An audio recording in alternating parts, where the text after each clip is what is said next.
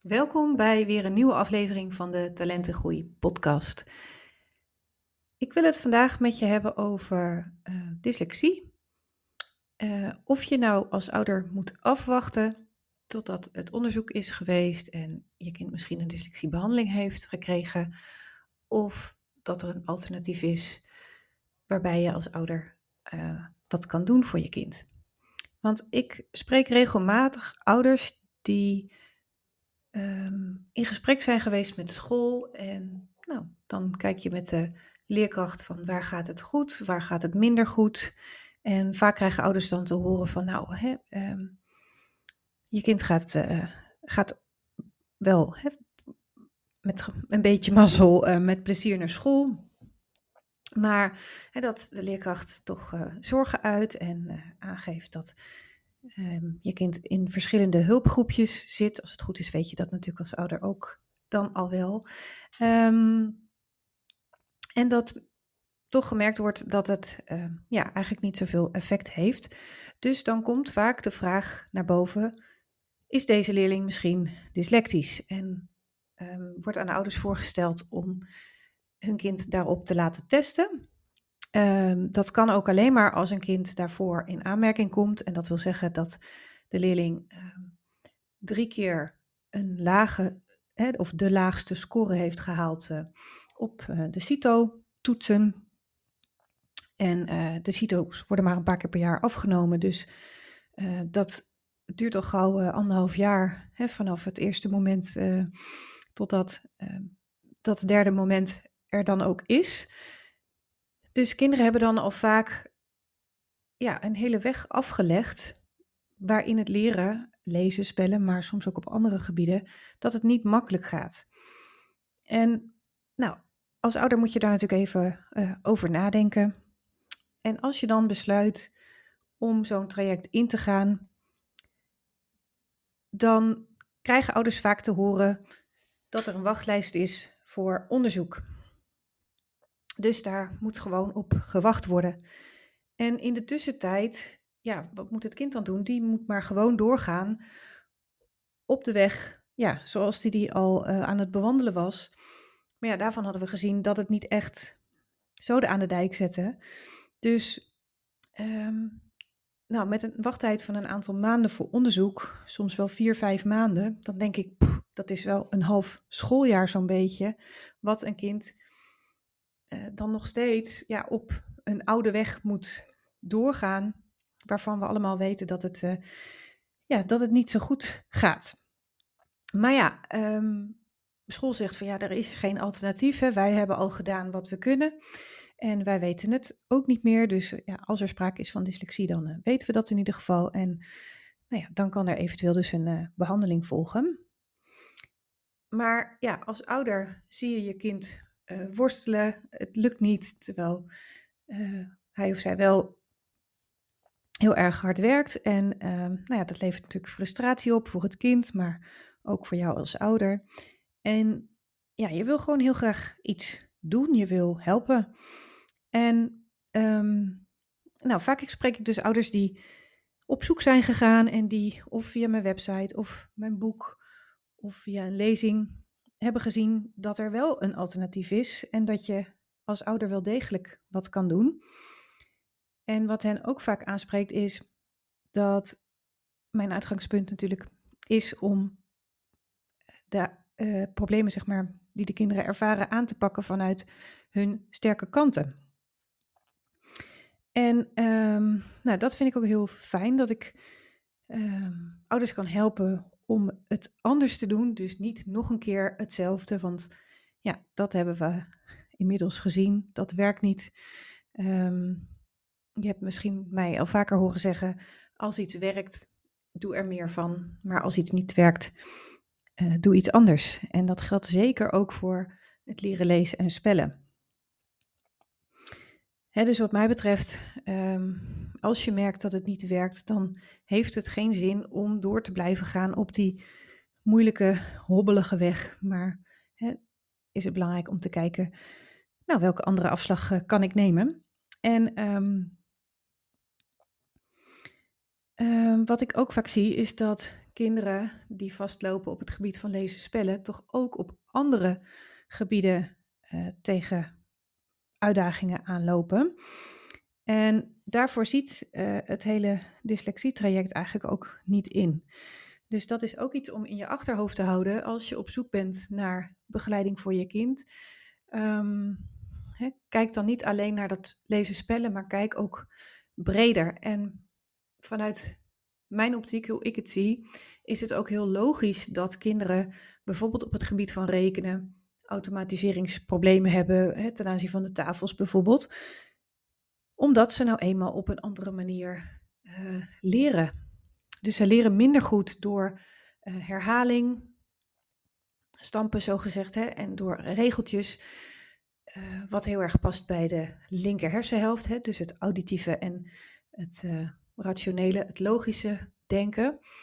Um, en de kinderen waarvan gezegd wordt, hè, ze zijn misschien dyslectisch, zijn wat mij betreft, zoals je weet, um, kinderen die anders leren. Dus zij maken meer gebruik van hun uh, visuele en hun gevoelsdenksysteem.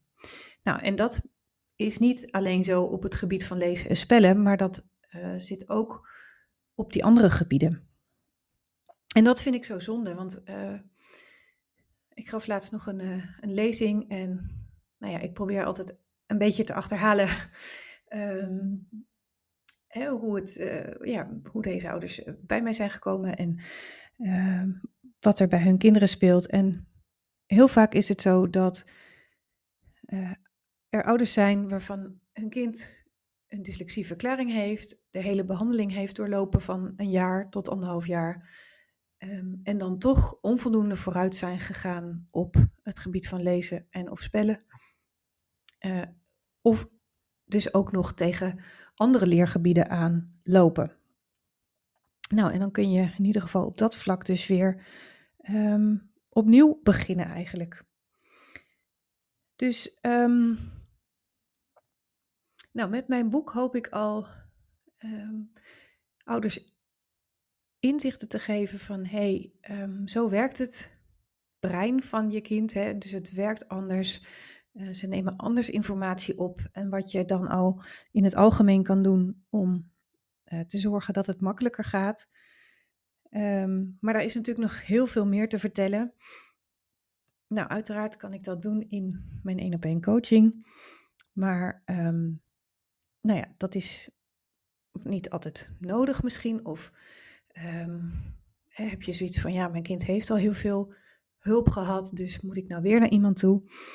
En um, nou, je hebt me al horen vertellen dat ik achter de schermen bezig ben uh, om een platform te maken voor ouders, maar ook een gedeelte voor professionals, waarin ik um, nou ja, tips kan delen, um, je inzichten kan geven in hoe je kind leert en hoe jij daar thuis in kan helpen zonder dat daar een hele intensieve vorm van uh, begeleiding voor nodig is.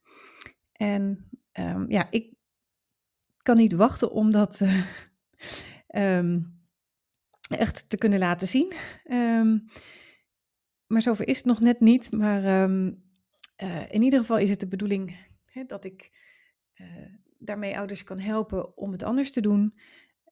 Ouders kunnen ook direct aan de slag, dus je hoeft niet te wachten op wachtlijsten voor onderzoek of voor begeleiding. Um, en um, je bent dus meteen bezig in de volle breedte van het leren, omdat ik um, meerdere leergebieden meeneem daarin. Overigens uh, geldt het niet alleen voor kinderen hè, rondom dyslexie, maar nou ja, de laatste tijd kwam het toch weer vaker omhoog. Dus ik dacht, nou, ik ga daar toch weer even een, uh, of wat meer aandacht aan besteden. Maar um, het geldt ook zeker voor kinderen die, uh, nou ja, niet dyslectisch zijn, maar die misschien een ander label hebben of meerdere labels, uh, of juist geen label. Als je mij kent, weet je dat, me, dat mij dat ook niet uitmaakt. Het, het liefste ben ik los van labels. Um, maar het geeft vaak wel richting als ik zeg hè, van, oh, ik werk met kinderen met dyslexie of met uh, ADD of ADHD, dan weet iedereen eigenlijk wel een beetje in welke richting. En hè, zoals ik het noem, anders leren. Als je ermee te maken hebt, weet je het meestal wel. Maar als je uh, daar niks van weet, dan denk je, ja, uh, hoezo anders leren? We leren toch allemaal hetzelfde? Nou, dat is dus niet zo. Maar wat deze kinderen in ieder geval allemaal gemeen hebben, is dat zowel ouders als leerkrachten eigenlijk over deze kinderen zeggen: het zit er wel in, maar het komt er niet uit. En ook richting de kinderen leg ik altijd vaak uit van nou, hè, dat het niet lukt, dat ligt niet aan jou, maar dat ligt aan de manier waarop je het moet doen. En als metafoor gebruik ik daar wel vaak voor zo'n uh, ouderwets uh, blokkendoosje waar peutertjes mee spelen. En je kent het wel met een, uh, een dekseltje waar, een, waar gaatjes in zitten van een rondje, van een vierkantje, van een driehoekje en nog een vormpje. En dat de kinderen het bijpassende blokje erin moeten stoppen. Nou, als je een rond blokje in het ronde gaatje stopt, dan lukt dat prima. Het, en dat is eigenlijk het voorbeeld van een kind wat een methode krijgt aangeboden en wat ook past bij de manier van denken en leren van dat kind. Maar als jij spelling bijvoorbeeld met een, hè, een rondje aangeboden krijgt en jij leert, even zo gezegd, hè, als een vierkant blokje, ja, dan gaat het niet lukken om dat vierkante blokje in dat ronde methode uh, gat te krijgen, zeg maar. En hè, dan wordt toch tegen de kinderen gezegd, nou, hè, probeer het nog maar een keer, doe het nog maar een keer, dan lukt het je wel. Nee, dat lukt dus niet. En soms wordt er wel een, um, een ander iets aangeboden, maar nou ja, dat is dan uh, eenzelfde soort blokje, alleen dan bijvoorbeeld van een andere kleur. Dus er zit een iets ander uh, jasje omheen, maar feitelijk is het nog steeds uh, hetzelfde figuurtje wat dus niet past. Dus ik zeg nou, jij leert op een bepaalde manier en als we het nou zo kunnen doen dat het bij jouw manier van denken en leren past, dan lukt het wel. Want hè, kinderen zien dat ook wel van, oh ja, als ik het vierkante blokje in het vierkante gat stop, nou dan gaat het wel makkelijk. En zo is het ook met leren. Wij moeten gewoon als omgeving gaan zorgen dat het wel past. Nou, zoals je weet eh, schrijf ik daarover in mijn boek. Mocht je die nog niet hebben gelezen, uh, die kun je nou ja, overal aanschaffen of via mijn website ik zal even een linkje zetten uh, onder deze aflevering. En um, als je op de hoogte wil blijven van um, mijn nieuwe platform, zorg dan dat je op mijn mailinglijst komt. Dat kan via mijn website. En um, nou als je dat niet kan vinden, mag je me ook even een uh, mailtje sturen naar karen.talentengroei.com. En geef dan even aan dat je belangstelling hebt voor het nieuwe online platform. Uh, wat ik dit najaar nog hoop uh, te onthullen. En in ieder geval vanaf het nieuwe jaar um, mee van start kan met een uh, groep ouders. Um, laat het dan even weten, dan um, blijf je in ieder geval op de hoogte. nou ja, als het zo loopt met de podcast, zal ik het natuurlijk zeker ook nog hier delen. Maar er komen weer mooie gesprekken aan. Uh, ik heb weer leuke interviews gepland en ook al afgenomen. Dus um, binnenkort hoor je daar weer meer over. En nou, vaak vergeet ik dan dit soort dingen eventjes te noemen. Dus uh, wie weet uh, lukt dat niet via de, de podcast um, manier, zal ik maar zeggen. Dus als je op de hoogte wil blijven, dan moet je zorgen dat je op mijn mailinglijst staat. Um, nou, ik hoop dat je hier wat aan hebt, zeker als je een kind hebt wat in dit um, traject mogelijk zit. Hè, dus in, uh, rondom het dyslexieverhaal. Maar nogmaals, het geldt ook voor andere kinderen die vastlopen op school. En waarvan school zegt van ja, uh, we hebben alle hulpgroepjes eigenlijk al geprobeerd, maar niks, uh, niks werkt. Er is geen alternatief. Nou, ik hoop dat ik je kan laten zien dat dat wel zo is.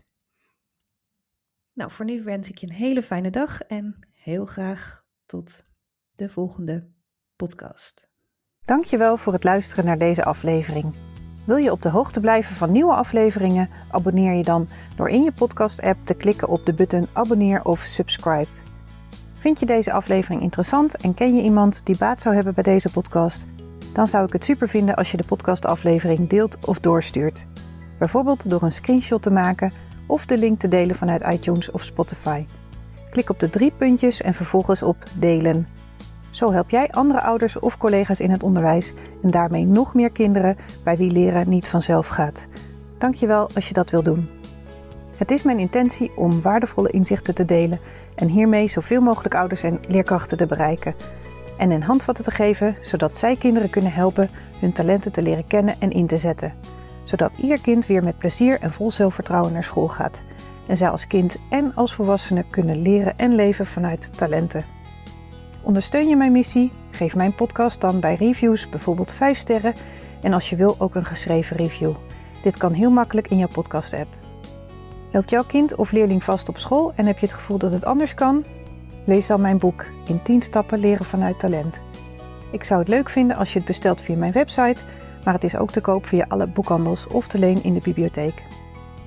Ik vind het altijd leuk om berichtjes te ontvangen van jou als luisteraar om te horen wat je van een aflevering vindt of als het je een bepaald inzicht heeft gegeven. Stuur me dan even een mailtje via karen.talentengroei.com of een persoonlijk bericht via LinkedIn of Instagram. Zoek op Karen Dijkstra. Karen is met een E. En talent en groei, dan kan het niet missen. Dit kan uiteraard ook als je een vraag of suggestie hebt. Ik kijk alweer uit naar een volgende podcast. Graag tot dan.